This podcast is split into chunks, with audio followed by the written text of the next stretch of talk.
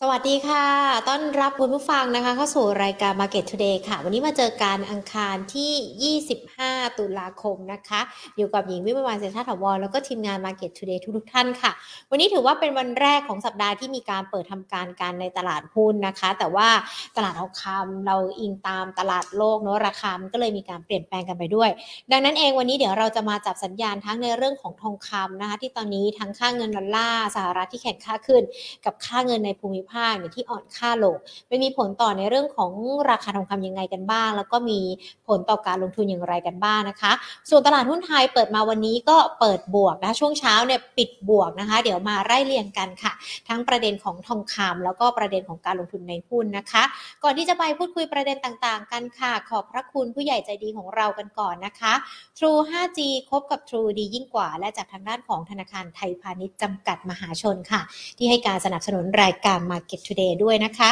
ส่วนคุณผู้ชมที่เข้ามาแล้วไม่ว่าจะเป็นทั้ง Facebook หรือว่า YouTube นะคะ ทาง YouTube คุณจิรกิจสวัสดีค่ะ ทาง Facebook นะคะ คุณแอมลักกี้เลดี้โกสวัสดีค่ะ อย่าลืมกดแชร์ กดไลค์กันด้วยนะคะ เพื่อที่เพื่อนๆนักลงทุนท่านอื่นจะได้รู้ว่าตอนนี้ Market Today มาแล้วนะ จะได้มาฟังกันทั้งนักวิเคราะห์ทองคำแล้วก็นักวิเคราะห์หุ้นนะคะ สวัสดีคุณใหญ่ ๆ ด้วยนะคะเอามาดูตลาดหุ้นไทยกันก่อนดีกว่าภาคเช้าเป็นยังไงกันบ้าง หุ้นไทยภาคเช้านะคะต้องปิดอบอกว่าปิดบวกเข้ามาได้นะคะ9จุด 90 จุด วันนี้ยืนกันไป 1,601.22 จุดแล้วนะคะสำหรับภาคเช้า จุดสูงสุดของถือว่าเป็นจุดสูงสุดของภาคเช้าเลยนะที่ทำกันไปได้ ตลาดหุ้นไทยวันนี้นะคะ ต้องบอกว่ามูลค่าการซื้อขายช่วงเช้าเนี่ยอยู่ที่ 33,358.25 ล้านบาท K-Bank นะคะมาเป็นอันดับหนึ่งที่มีมูลค่าการซื้อขายมากที่สุด แต่ว่าราคาย่อลงไปนะคะ ติดลบกันไป 2.74%ปิดกันไป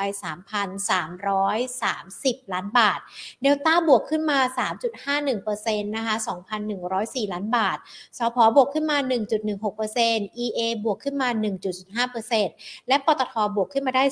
2.16%เดี๋ยวช่วงบ่ายต้องรอดูกันด้วยนะคะว่าทิศทางจะเป็นอย่างไรกันบ้าง แต่ต้องบอกว่าสัญญาณในภูมิภาคเอเชีย ตลาดหุ้นก็ปรับตัวดีขึ้นนะคะ มาจากในเรื่องของผลประกอบการของบ้านเรานะ ผลประกอบการช่วงไตรมาสที่ 3 กลุ่มธนาคารออกมาดี แล้วก็นักลงทุนคลายความวิตกกังวลกรณีที่ธนาคารกลางสหรัฐหรือว่าเฟดอาจจะมีการเร่งขึ้นอัตราดอกเบี้ยกันด้วยนะคะ เนื่องจากตลาดเนี่ยคาดการณ์กันว่า พฤศจิกายนน่าจะขึ้นแค่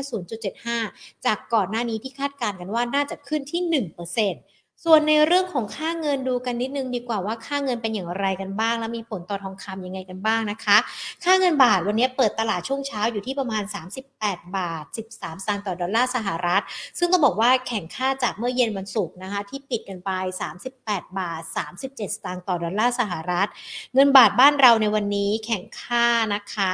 ส่วนสกุลในภูมิภาคอื่นๆเนี่ยก็ยังเป็นรูปแบบผสมกันอยู่ เนื่องจากคลายความวิตกกังวลกรณีของเฟดแต่ว่าเงินบาทบ้านเราเนี่ยก็ยังอยู่ในระดับที่ประมาณสัก 38 กว่ากว่าด้วยนะ มันก็จะมีผลด้วยนะคะ ต่อในเรื่องของตลาดการเงิน แล้วก็ในเรื่องของการลงทุนกันด้วย ส่วนสัปดาห์นี้ทางด้านของนักบริหารเงินมองกันเป็นส่วนส่วนใหญ่กันนะคะ ว่าเงินบาทน่าจะอยู่ในกรอบ 38 บาท 5 สตางค์ถึง 38 บาท 35 สตางค์ต่อดอลลาร์สหรัฐ ช่วงนี้อาจจะต้องติดตามนะคะ อัตราผลตอบแทนพันธบัตรสหรัฐ แล้วก็ติดตามเม็ดเงินจากต่างชาติด้วยที่ ยังเข้ามาแล้วก็ขายออกไป วนเวียนกันอยู่แบบนี้ในตลาดหุ้นกันด้วยนะคะ แล้วก็จับตาในเรื่องของท่านนายกรัฐมนตรีใหม่ของอังกฤษกันด้วย ที่หลังจากที่นางลิสคัตมีการประกาศลาออกจากตำแหน่งไปหลังเพียงทำงานได้แค่ประมาณสัก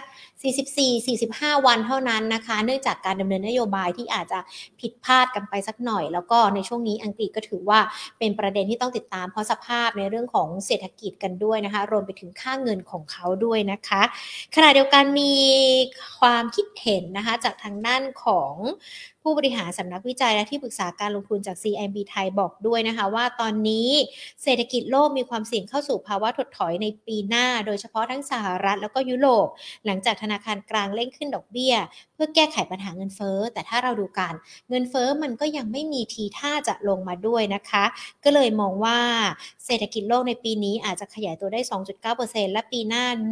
1.5%ซึ่งทางด้านของ CIB ไทยก็บอกว่าเศรษฐกิจโลกที่มันได้รับผลกระทบมันก็มันก็อาจจะมีแรงมากระทบกับเศรษฐกิจไทยให้เผชิญกับความท้าทายใน 6 ด้านด้วย ปีนี้มองว่า GDP น่าจะอยู่ที่ 3.2%ส่วนปีหน้าก็มองว่าน่าจะอยู่ที่ 3.4%ค่ะเอาละค่ะดังนั้นเองนะคะ ทั้งในเรื่องของการลงทุนทั้งทองคำและตลาดหุ้นจะเป็นอย่างไรท่ามกลางท่ามกลางความท้าทายที่เกิดขึ้นนะคะ เดี๋ยวเรามาตรวจสอบทองคำกันก่อนดีกว่าค่ะ พูดคุยกันนะคะกับคุณวรุษรุ่งขามผู้อำนวยการฝ่ายวิเคราะห์จาก YLG Bullion and Future จำกัดค่ะ สวัสดีค่ะ คุณวรุษค่ะครับ สวัสดีครับ คุณหญิงครับ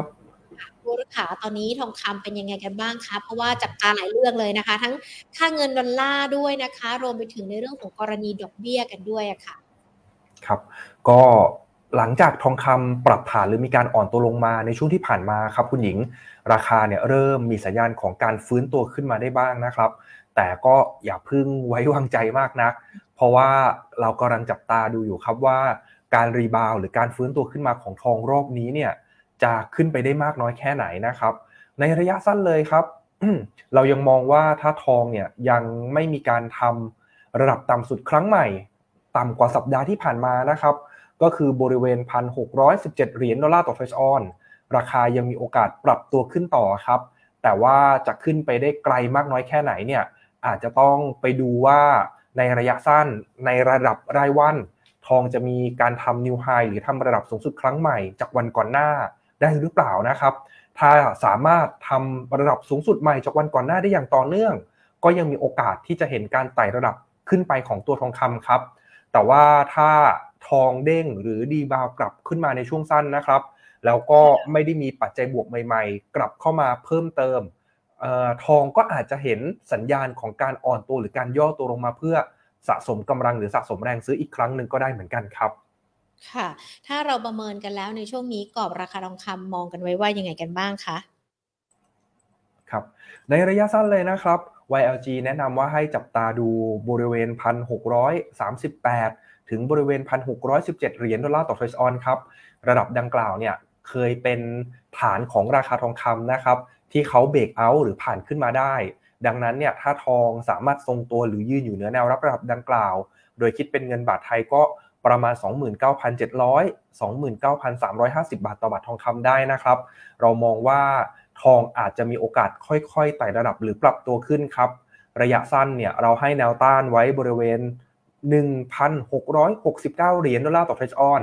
เป็นระดับสูงสุดของทองคำเมื่อวันจันทร์ที่ผ่านมานะครับ ถ้าคิดเป็นเงินบาทก็ประมาณ 3,300 บาทต่อบาททองคำแล้วก็ต้านถัดไปบริเวณ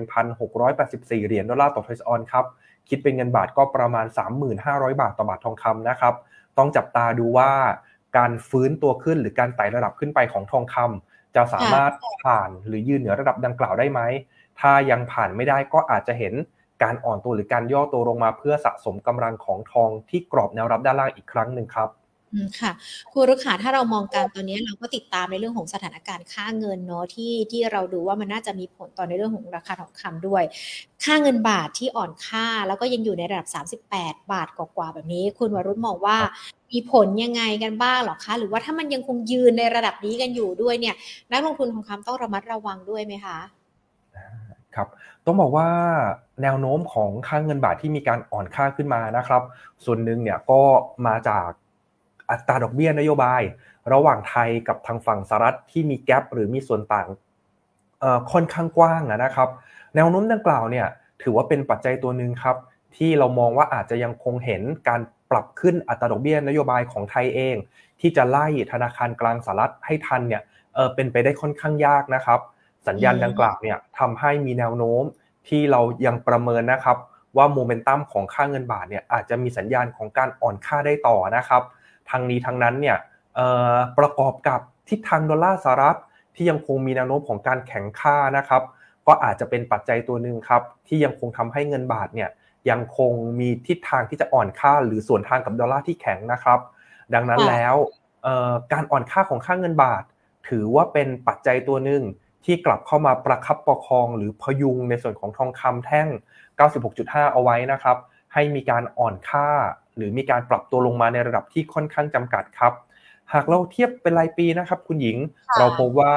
ถ้าเป็นในส่วนของตัวทองคำที่เป็นทองคำโกลสปอตหรือทองคำต่างประเทศนะครับ ถ้าเทียบจากต้นปีจนถึงณปัจจุบันเนี่ยพบว่าทองคำที่เป็นทองต่างประเทศเนี่ยให้ผลตอบแทนจากต้นปีจนถึงณปัจจุบันติดลบประมาณ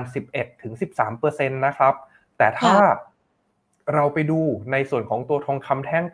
96.5 พบว่าผลตอบแทนจะตั้งแต่ต้นปีจนถึงณปัจจุบัน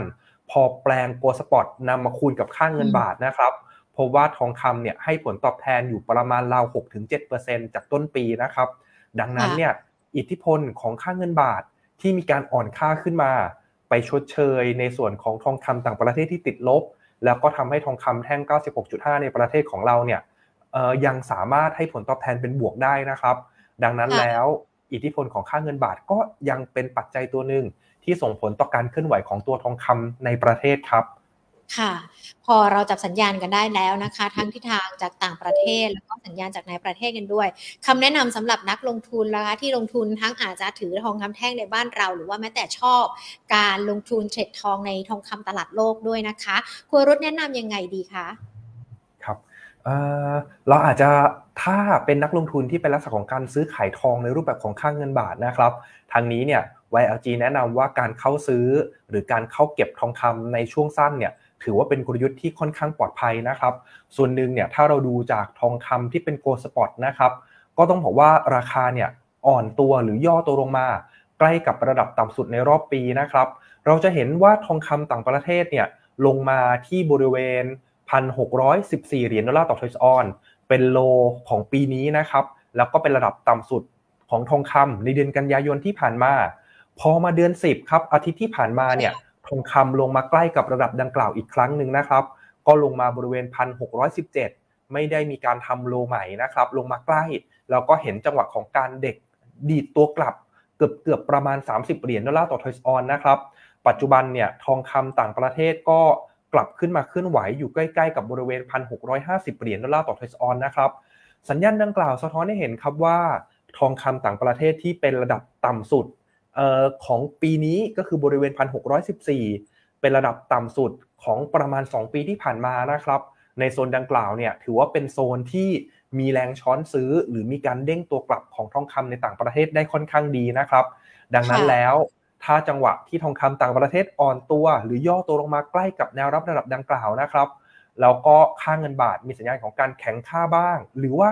ค่าเงินบาทเริ่มทรงๆตัวนะครับ เรามองว่าจังหวะดังกล่าวถือว่าเป็นจังหวะที่ดี ในการเข้าไปเก็บหรือเข้าไปซื้อทองคำอย่างน้อยๆเนี่ยน่าจะเห็นการเด้งหรือการดิดตัวกลับของตัวราคาทองคำได้นะครับก็น่าจะพอจะมีแกลบในส่วนของกรอบในการทำกำไร ซึ่งแนวรับสำคัญถ้าแปลงเป็นเงินบาท แถวแถวค่างเงินบาทประมาณ 38 บาท 20 สตางค์ในวันนี้นะครับก็น่าจะอยู่ประมาณ 29,350 บาทต่อบาททองคำซึ่งโซนที่ทองคำของบ้านเราเนี่ยอยู่ต่ำกว่าระดับ 29,500 บาทต่อบาททองคำเราก็มองว่าอาจจะเป็นจังหวะที่ดีในส่วนของการเข้าไปซื้อ เพื่อหวังทำกำไรจากการแกว่งตัวหรือการสวิงตัวนะครับ ทั้งนี้ทั้งนั้นเนี่ยหากเราไปดูย้อนหลังไป ประมาณตั้งแต่จนถึงต้นเดือนจนถึงณปัจจุบันนะครับ เราพบว่า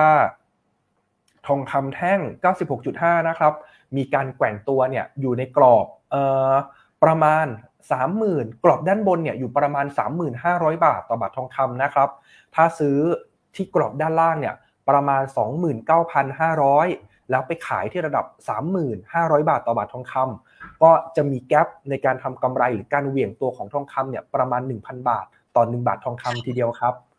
ค่ะะก็ยังถือว่ามีโอกาสที่สามารถเข้าไปลงทุนได้ แต่ว่าปัจจัยต่างๆ ก็ยังคงต้องติดตามนะคะ วันนี้นักลงทุนได้ฟังคำแนะนำจากคุณวรุษนะคะ ที่มองในมุมของค่าเงินกันด้วยนะคะ เป็นปัจจัยหลักเลย และการปัจจัยสำคัญ ที่จะมาขับเคลื่อนในเรื่องของราคาทองคำด้วยนะคะ แต่ว่าเราก็ยังคงมีโอกาสฟังจากคำแนะนำของคุณวรุษนะคะ วันนี้ขอบพระคุณมากๆเลยนะคะ คุณวรุษคะแล้วเดี๋ยวโอกาสหน้าพูดคุยกันอีกนะคะ ครับยินดีครับ สวัสดีครับค่ะ เอาละค่ะสำหรับคุณผู้ชมที่ชื่นชอบการลงทุนทองคำนะคะ ถึงแม้ว่าตอนนี้ค่าเงินบาทยังคงอ่อนค่า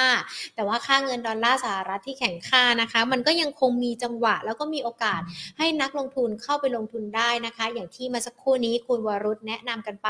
ทองคำยังคงเป็น safe haven สำหรับนักลงทุนนะคะ แต่ว่าอาจยังคงต้องติดตามปัจจัยต่างๆ และในช่วงนี้นะคะ ก็อาจจะเรียกได้ว่าถ้าใครถือทองคำในประเทศชอบซื้อทองคำแท่ง ก็อาจจะต้องดูเป็นช่วงสั้น ๆ กันสักนิดนึงนะคะ เพราะว่าตอนนี้ในเรื่องของปัจจัยต่างๆเนี่ยมันก็ยังคงมีอยู่นะคะ เกี่ยวกับในเรื่องของการลงทุนทองคำส่วนในเรื่องของการลงทุนตลาดหุ้นไทยจะเป็นอย่างไรกันบ้างภาคเช้าที่เปิดบวกขึ้นมาได้ แล้วตลาดหุ้นไทยยืนเหนือ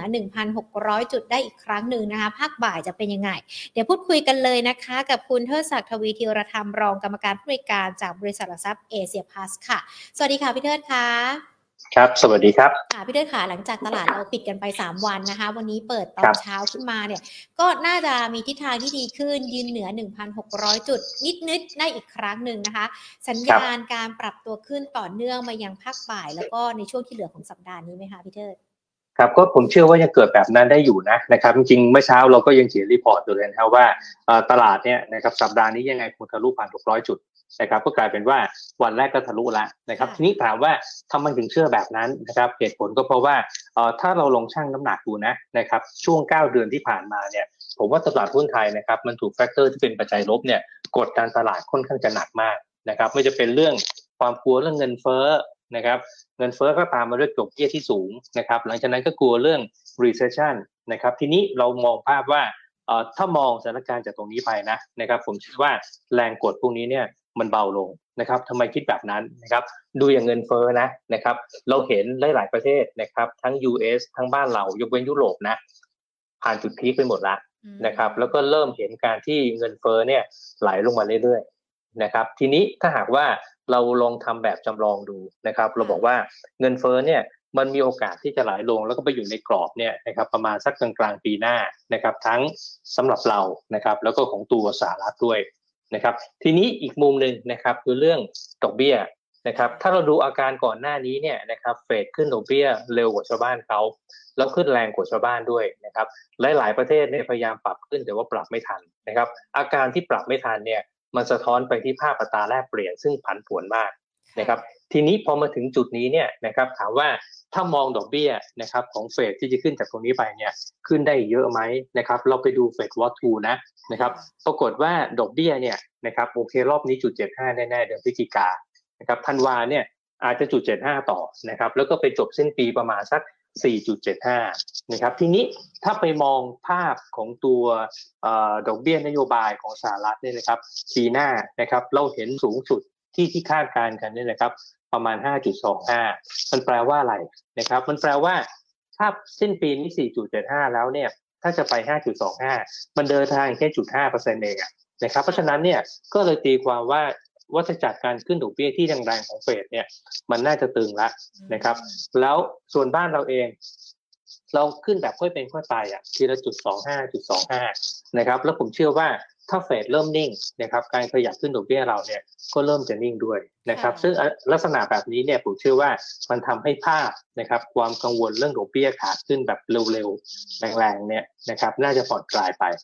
นะครับ ทีนี้อีกเรื่องหนึ่งที่กลัวกันในที่ผ่านมานะก็คือเรื่อง recession จริง ๆ ตอนนี้ก็ยังกลัวอยู่นะครับ แต่กำลังจะชี้ภาพไปเห็นว่า ถ้าเราดูสเตตัสของแต่ละประเทศนะนะครับ ตอนนี้ผมมองว่ามันถูกแยกออกเป็นชั้นๆเนี่ยชัดเจนเลยนะครับ ชั้นหนึ่งเนี่ยคือกลุ่มประเทศที่ recession ไปแล้วนะครับ อย่างเช่นใคร อย่างเช่นสหรัฐ อย่างเช่นไต้หวัน ก็คือ GDP ติดลบสองไตรมาสเนี่ยเออเราถือว่า recession ละนะครับทางเทคนิคนะครับ ก็คือว่าหดตัวต่อเนื่องกันสองไตรมาสนะครับ มีอีกประเภทหนึ่งนะครับ ยังไม่ recession แต่ว่าขาข้างมันเนี่ย ก้าวเข้าไปสู่ recession แล้วนะครับอย่างเช่นใครนะครับที่ชัดมากๆเนี่ยคือยุโรปนะครับแล้วก็มีอีกชั้นหนึ่งนะครับ ซึ่งเศรษฐกิจเนี่ยอยู่ในช่วงฟื้นตัวนะครับเราเองเนี่ยนะครับเราอยู่ในช่วงของเศรษฐกิจที่อยู่ในช่วงฟื้นตัวนะครับเพราะนั้นถ้าลำดับดูนะครับคนที่เสี่ยงสูงสุดคือคนที่ recession ไปแล้ว เสี่ยงรองลงมาก็คือคนที่กำลังจะ recession คนที่เสี่ยงน้อยคือคนที่กำลังฟื้นตัวนะครับ เพราะนั้นถ้าธรรมชาติเงินเนี่ยเงินมาไหลจากจุดที่ความเสี่ยงสูง มาสู่จุดที่ความเสี่ยงต่ำใช่ไหมครับ เพราะนั้นพอเห็นภาพแบบนี้ปุ๊บเนี่ยนะครับเราก็เลยเห็นว่า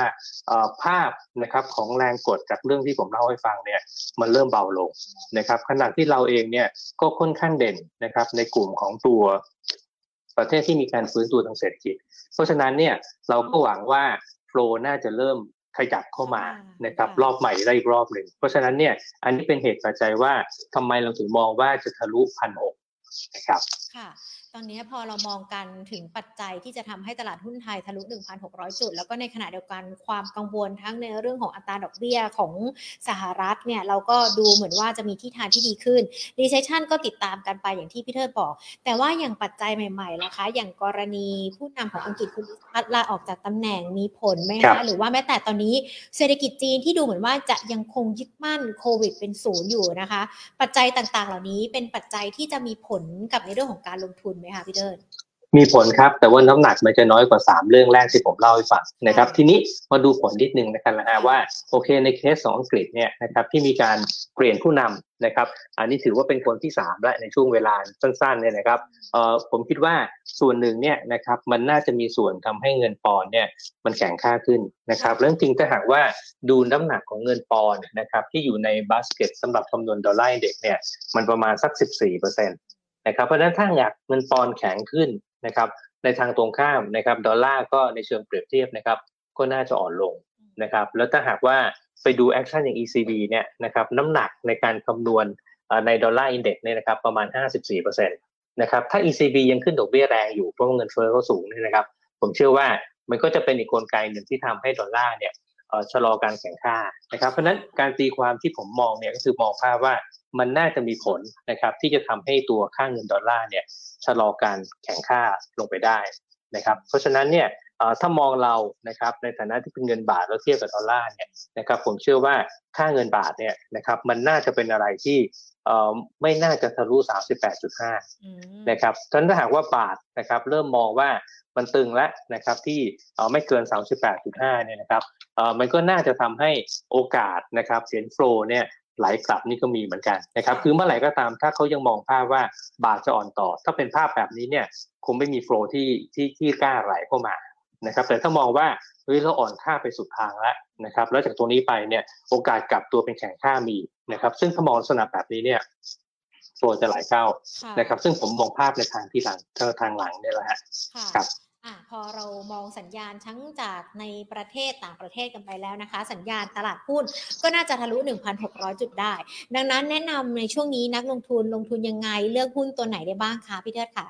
ครับก็จริงๆ ผมมองภาพตลาดเนี่ยช่วงควอเตอร์สี่ค่อนข้างดีนะนะครับแล้วก็เป้าหมายที่ผมวางไว้เนี่ยไม่ไม่ได้เปลี่ยนนะครับ ผมใช้ที่พันเจ็ดร้อยสามสิบจุดนะสิ้นปีนะครับเพราะนั้นก็คือมองขนาดนี้เนี่ยก็ก็ถือว่าเอ่อ มองบวกพอสมควรนะครับ ทีนี้แล้วถามว่าธีมลงทุนเนี่ยไปทางไหนนะครับ ก็ต้องบอกว่าเราเน้นนะครับในธีมของหุ้นที่ได้ประโยชน์นะครับจากการฟื้นตัวของเศรษฐกิจนะครับ จะใช้คำว่า domestic play นะครับหรือเล่นธีมของ domestic consumption เนี่ยผมว่าได้หมดเลย นะครับทีนี้เราถามว่า sector ไหนนะครับที่อยู่ในธีมนี้บ้างนะครับ sector แรกเนี่ยผมคิดว่าเป็นแบงค์นะครับเพราะว่าในอารมณ์ที่เราเห็นตัวเศรษฐกิจเริ่มฟื้นตัวเนี่ยนะครับมันช่วยลดความเสี่ยงของการผุดขึ้นมาใหม่ของตัว NPL เนี่ยได้ระดับหนึ่งนะครับแล้วดอกเบี้ยเราเนี่ยถึงแม้จะขึ้นน้อยนะครับแต่ว่าเวลาขึ้นลักษณะแบบนี้เนี่ยมันก็มีผลเหมือนกันนะครับในการที่จะทำให้ NIM เนี่ยขยายตัวกว้างขึ้นนะครับเพราะนั้นแบงค์เนี่ยน่าจะเป็น sector แรกนะครับแล้วถ้าหากว่า ไปดูตัวเลข e a r n i n g นะครับงวด 9 เดือนเนี่ยนะครับปรากฏว่ากำไรประมาณสักแสนห้าหมื่นกว่าล้านนะครับก็ถือว่า in line แล้วก็คิดเป็นสัดส่วนประมาณสัก 77%นะครับของประมาณการทั้งปี ซึ่งก็ถือว่า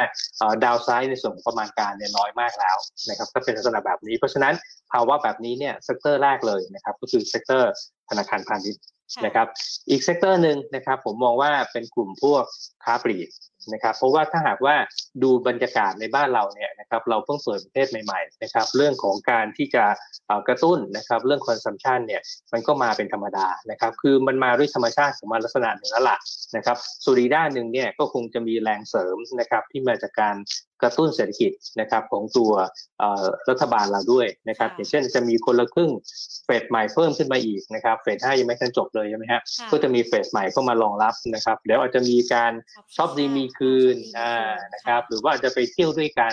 นะครับ ซึ่งลักษณะแบบนี้นะครับผมมองว่ามันก็เป็นอีกแรงหนึ่งนะครับที่ช่วยกระตุ้นนะครับเรื่องการบริโภคจับจ่ายใช้สอยนะครับเพราะฉะนั้นกลุ่มพวกค้าปลีกเนี่ยนะครับเราก็คิดว่าได้ประโยชน์นะครับ อีกกลุ่มหนึ่งนะครับที่ได้ประโยชน์เหมือนกันเนี่ยก็คือกลุ่มทางด้านพวกอาหาร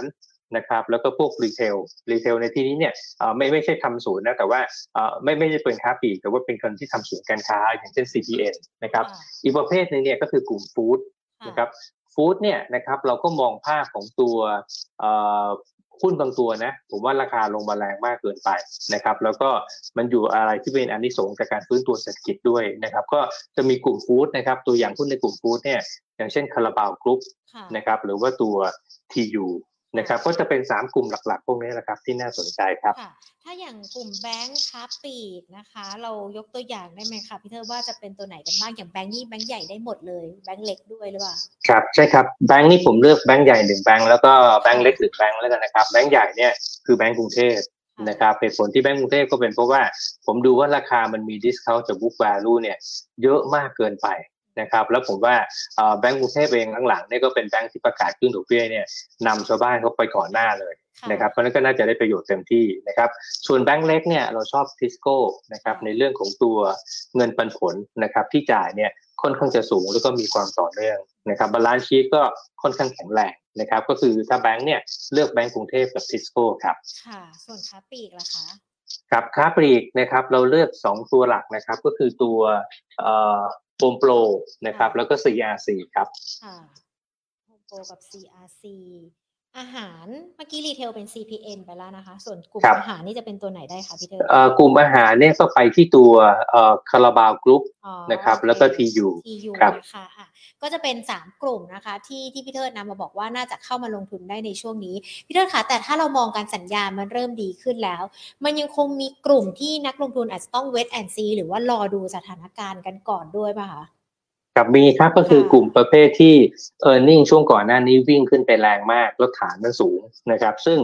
กลุ่มพวกนี้เนี่ยที่ชัดเจนที่สุดนะครับ คือกลุ่มทางด้านพวกคอมม o d i t y นะครับ ทั้งพวกที่เกี่ยวเนื่องกับตัวปิโตเคมีนะครับ เกี่ยวเนื่องกับราคาน้ำมันนะครับ หรือว่าเกี่ยวเนื่องกับพวกสินค้า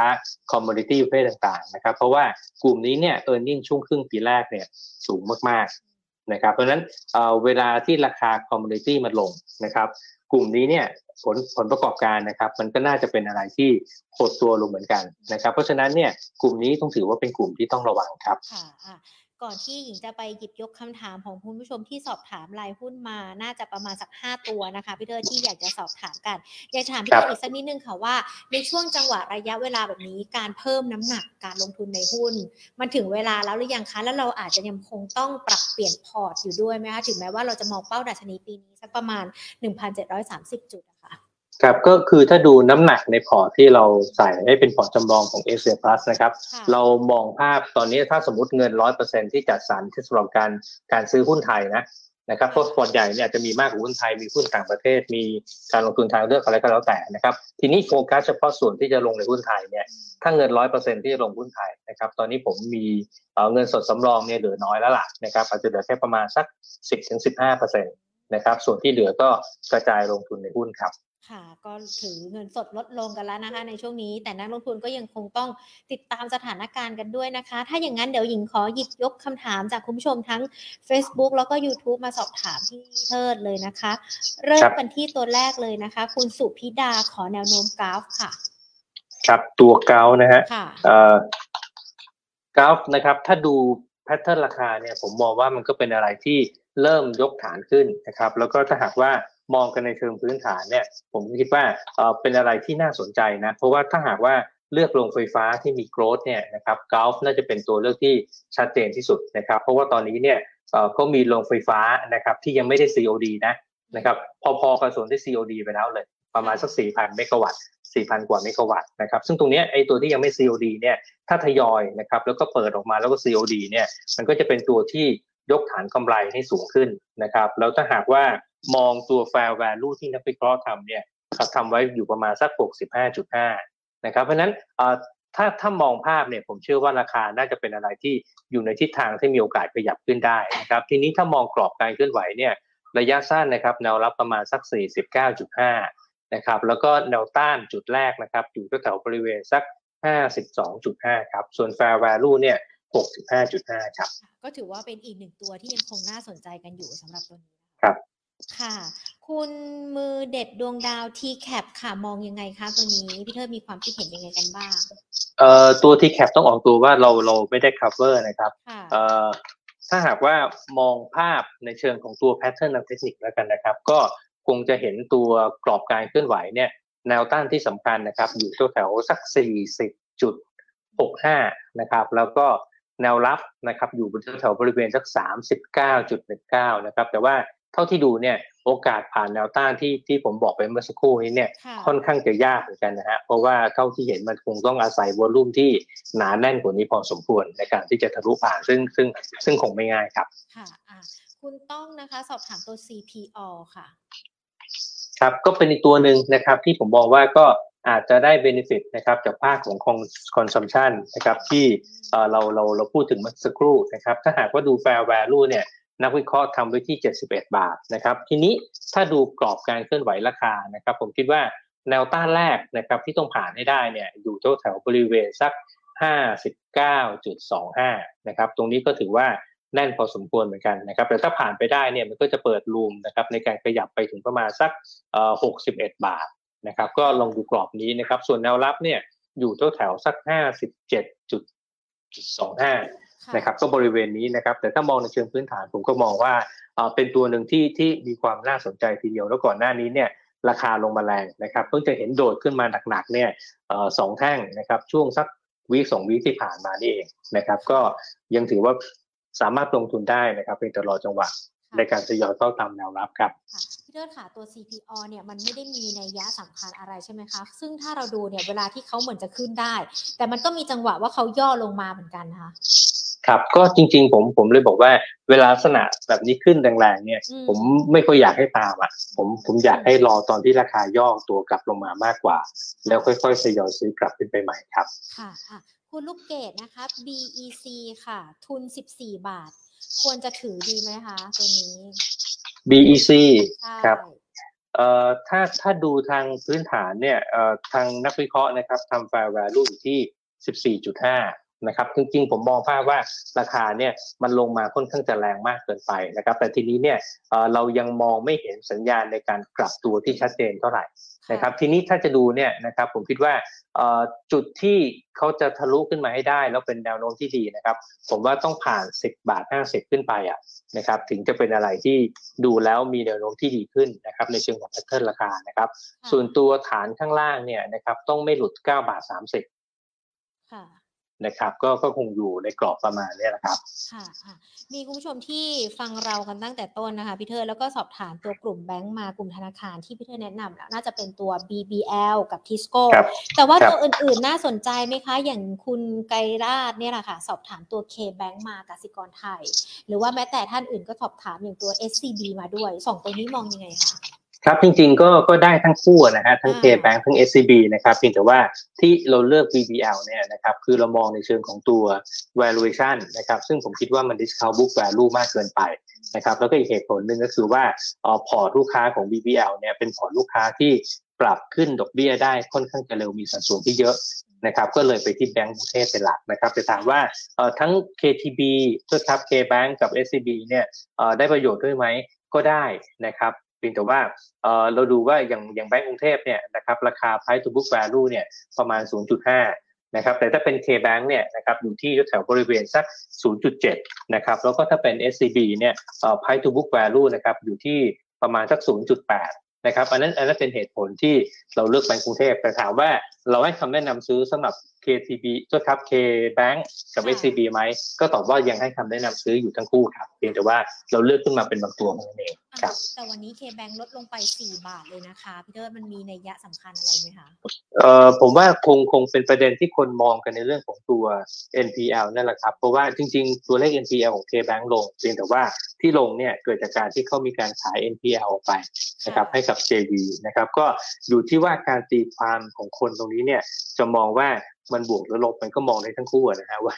จะมองบวกก็ได้ลบก็ได้นะครับ แต่ว่าราคาลงก็แปลว่าอาจจะถูกมองในเชิงที่เป็นลบหรือเปล่านะครับ เพราะว่าถ้าหากว่ามองเรื่องการขาย NPL รอบนี้เนี่ยต้องบอกว่า K-Bank เป็นคนที่ขาย NPL มากที่สุดในระบบนะครับในช่วงไตรมาสที่สามนี่แหละครับค่ะอะ ก็อยู่ที่ตีความแต่ว่าส่วนใหญ่ส่วนใหญ่ส่วนมากที่ลงไปก็น่าจะเป็นประเด็นนี้ด้วยนะคะ คุณกระต่ายหยกจากทางด้านของ Facebook นะคะ สอบถามตัวซิงเกอร์ค่ะ มองยังไงคะพี่เทิด ครับตัวซิงเกอร์นะครับ เราก็เอ่อผมขออนุญาตให้ให้มุมทางทางเทคนิคแล้วกันนะฮะซิงเกอร์ถ้าเป็นมุมทางเทคนิคเนี่ยนะครับผมคิดว่ากรอบการเคลื่อนไหวนะครับแนวรับเนี่ยอยู่ตรงแถวบริเวณสัก 40 บาทนะครับแล้วก็แนวต้านเนี่ยนะครับที่หนักหน่อยเนี่ยต้องแถวสักเอ่อ40 43 บาทนะครับบริเวณนี้น่าจะเป็นแนวต้านที่ค่อนข้างจะแกร่งมากพอสมควรนะครับค่ะข อปิดท้ายที่คุณแอมลักกี้เลดี้โกนะคะ ตัวซิก้ามองยังไงกันบ้างคะทิศทางซิก้านะฮะใช่ค่ะครับถ้าถ้าดูตาม e a r n i n g เนี่ยนะครับผมยังเห็นตัวเลขออกมา quarter สองยังติดลบอยู่นะนะครับแล้วคงต้องมารอลุ้นนะฮะว่า quarter สามเนี่ยจะสามารถพลิกผันกลับมาได้หรือเปล่านะครับแต่ว่าเท่าที่เห็นเนี่ยเราเห็น volume ที่เข้ามา 3-4 วันที่ผ่านมาเนี่ย volume มันหนาขึ้นผิดปกตินะครับ แล้วราคาก็มีการดีดตัวขึ้นมาด้วยนะครับ แต่ทีนี้เนี่ยเอ่อผมก็ไม่อยากให้ให้ผลีผลามนะนะครับ อยากให้รอดูนะครับ เรื่องของตัว e a r n i n g ควอเตอร์สามเนี่ยที่จะประกาศออกมาก่อนนะครับ ว่ามันเห็นสัญญาณในการฟื้นตัวกลับขึ้นมาไหมนะครับ เพราะว่าลักษณะของหุ้นเวลาขึ้นมา แล้วมี volume ตามมาสามสี่วันเนี่ยนะครับ บางทีก็คงต้องรอดูข่าวเหมือนกันนะครับ ว่ามีข่าวอะไรที่ที่ ที่สามารถจะ convince ให้เราเข้าไปซื้อได้หรือเปล่านะครับ ซึ่งผมมองว่าก็คงต้องรอดู quarter สามดีกว่าครับ ค่ะได้เลยค่ะพี่เทิดขาวันนี้เรียกได้ว่ามองทั้งเศรษฐกิจโลกเศรษฐกิจไทยรวมถึงคำแนะนำเกี่ยวกับการลงทุน แล้วก็ตอบคำถามจากนักลงทุนที่เข้ามาทั้ง Facebook แล้วก็ YouTube นะคะ ขอบพระคุณพี่เทิดมากๆเลยนะคะ และในโอกาสหน้าพูดคุยกับ Market Today อีกนะคะ ครับ สวัสดีครับขอบคุณค่ะ สวัสดีค่ะ คุณ สมเกียรติคุณมือเด็ดดวงดาว คุณจิรกิจนะคะ คุณมนัสนันคุณเอส ถ้าหญิงไม่ได้หยิบยกคำถามเดี๋ยวพรุ่งนี้ มาสอบถามกันใหม่นะคะ วันนี้นักวิเคราะห์ของเราอาจจะมีเวลาไม่มาก แต่ก็ยังอุตส่าห์เข้ามาคุยกับเราเนาะเพื่อเป็นแนวทางมาฝากนักลงทุนทุกๆ คนที่ชม Market Today ทั้ง Facebook แล้วก็ YouTube สำหรับการลงทุนในรอบสัปดาห์ด้วยนะคะ วันนี้ถ้าหยิบยกคำถามใครไม่ทันต้องขออภัยกันด้วย แต่ว่าเราก็ยังคงมีนักวิเคราะห์มาพูดคุยกันตลอดทั้งสัปดาห์เลยนะคะ แล้ววันนี้เราก็คุยกันทั้งทองคำแล้วก็หุ้นด้วย เดี๋ยวสรุปให้ฟังนิดนึงดีกว่าเผื่อท่านที่มาท้ายๆอาจจะไม่ได้ฟังกันนะว่าพี่เทิดพูดอะไรกันบ้าง พี่เทิดบอกว่าสัปดาห์นี้ตลาดหุ้นไทยมีโอกาสยืนเหนือ 1,600 จุดนะคะ ซึ่งก็เปิดมาวันแรกของสัปดาห์ก็ยืนเหนือ 1,600 จุดกันไปแล้ว ดังนั้นทางเอเชียพาสก็มองว่าเป้าดัชนีสิ้นปีของตลาดหุ้นไทย น่าจะอยู่ที่ 1,730 จุด ส่วนประเด็นต่างประเทศในเรื่องของอัตราเงินเฟ้อหรือว่าดอกเบี้ย ตอนนี้ก็ดูเหมือนจะมีความชัดเจนมากยิ่งขึ้นแล้วนะคะ ว่าเฟดเขาจะมีทีท่าในเรื่องของการปรับขึ้นอัตราดอกเบี้ยอย่างไร แต่ในเรื่องของความกังวลเศรษฐกิจถดถอยหรือว่า recession อาจจะต้องดู ตอนนี้กังวลทั้งประเทศที่เผชิญกับภาวะเศรษฐกิจถดถอยกันไปแล้ว กังวลกับประเทศที่กำลังจะเข้าสู่ภาวะเศรษฐกิจถดถอย แต่ว่าประเทศไทยถือว่าเป็นประเทศที่กำลังฟื้นจากก่อนหน้านี้เศรษฐกิจถดถอยกันไป ดังนั้นจึงไม่ไม่ต้องน่าเป็นห่วงนะคะ แล้วก็มองสัญญาณต่างชาติ ก็เริ่มกลับเข้ามาในตลาดหุ้นไทยกันบ้างแล้ว ช่วงนี้ตลาดหุ้นไทยน่าจะเน้นลงทุนในหุ้นที่เกี่ยวข้องกับ domestic pay กลุ่มธนาคาร กลุ่มค้าปลีก แล้วก็กลุ่มฟู้ดนะคะ กลุ่มอาหารที่เข้าไปลงทุนได้ 3 กลุ่มก็จะมีหุ้นประมาณสัก 1-2 ตัวที่พี่เตอร์นำมาฝากกัน เดี๋ยวฟังย้อนหลังกันดูอีกรอบหนึ่งนะคะ ทั้ง Facebook แล้วก็ YouTube Money and Banking Channel จะได้รู้กันด้วยว่ามีกลุ่มไหนกันไปบ้าง รู้กันชัดกันไปเลย รวมไปถึงปัจจัยประเด็น ที่มันทำให้ตลาดหุ้นไทยนั้นไปต่อกันได้ด้วยนะคะอะทักทายดีกว่าวันนี้ใครอยู่กันบ้างพูดคุยกันได้นะคะ สวัสดีค่ะ คุณปอม คุณจีรกิจนะคะ คุณพีรพงศ์คุณสุพิดาคุณสมเกียรติ คุณมือเด็ดดวงดาวนะคะ คุณต้องสวัสดีค่ะ คุณสมนสวัสดีค่ะ คุณลูกเกดนะคะ คุณไกลาดนะคะ คุณเอส คุณมนัสนาน คุณจิรกิจ คุณนพดลแล้วก็คุณสมเกียรตินะคะ สวัสดีทุกๆ คนเลยนะคะ ที่มาร่วมพูดคุยกันแล้วก็ถามคำถามมาด้วยนะคะ ทาง Facebook วันนี้คึกคักเหมือนเคยเลยนะคะ คุณแอมลักกี้สวัสดีค่ะ คุณใหญ่ๆ คุณกระต่ายหยกนะคะ คุณกระต่ายหยกเมื่อกี้นี้ ฟังแค่คำแนะนำตัวซิงเกอร์ไปแล้วเนาะพี่เทิดอาจจะให้ดูเป็นในส่วนของกราฟเทคนิคนะคะ ไม่ไม่ได้วิเคราะห์ในส่วนของปัจจัยพื้นฐานเนาะคุณไก่ข้าวมันไก่ คุณวสันค่ะ สวัสดีค่ะ คุณกระต่ายหยกยังอยู่นะคะขอบพระคุณนะคะ คุณกระต่ายหยกกดกด Subscribe กดไลค์ Facebook Money and Banking หรือยัง เดี๋ยวพรุ่งนี้บ่ายสองมีไลฟ์สดกันก็จะได้เข้ามาเนาะวันนี้คุณกระต่ายหยกเข้ามาแล้วก็พูดคุยกันด้วยนะคะ เราจะมีการพูดคุยกันกับนักวิเคราะห์นะคะไลฟ์สดกันแบบนี้นะคะ ทุกๆวันจันทร์ถึงศุกร์บ่ายสองนะทางช่องทาง Facebook แล้วก็ YouTube Money and Banking Channel นะคะ วันนี้พิเศษมีทั้งทองคำแล้วก็หุ้นด้วย แต่ในวันอื่นๆ ก็จะมีนักวิเคราะห์หุ้นนะคะ เข้ามาพูดคุยกัน ดังนั้นใครที่ยังไม่ได้ Subscribe ใน YouTube นะคะ หรือว่ากดไลค์ใน Facebook อย่าลืมกดกันด้วยนะคะ พอเวลาเราไลฟ์สดกัน แจ้งเตือนที่ช่องทางที่ท่านติดตามกันไว้นะคะท่านก็จะได้ไม่พลาดในเรื่องของการลงทุน แล้วพอเข้ามาดูกันแล้วนะคะกดแชร์ได้นะคะ เพื่อที่จะได้เชิญเพื่อนๆ นักลงทุนท่านอื่นๆเนี่ยเข้ามาเห็นไลฟ์ของเราแล้วก็มาคุยกันแลกเปลี่ยนมุมมองความคิดเห็นด้วยนะคะ คุณกระต่ายหยกบอกว่ากดไลฟ์แล้วขอบพระคุณมากๆเลยนะคะ ถ้าอย่างนั้นวันนี้หมดเวลาแล้วนะคะ เดี๋ยวพรุ่งนี้บ่ายสองโมงมาพูดคุยกับนักวิเคราะห์กันใหม่ วันนี้ลาการไปก่อนนะคะ สวัสดีค่ะ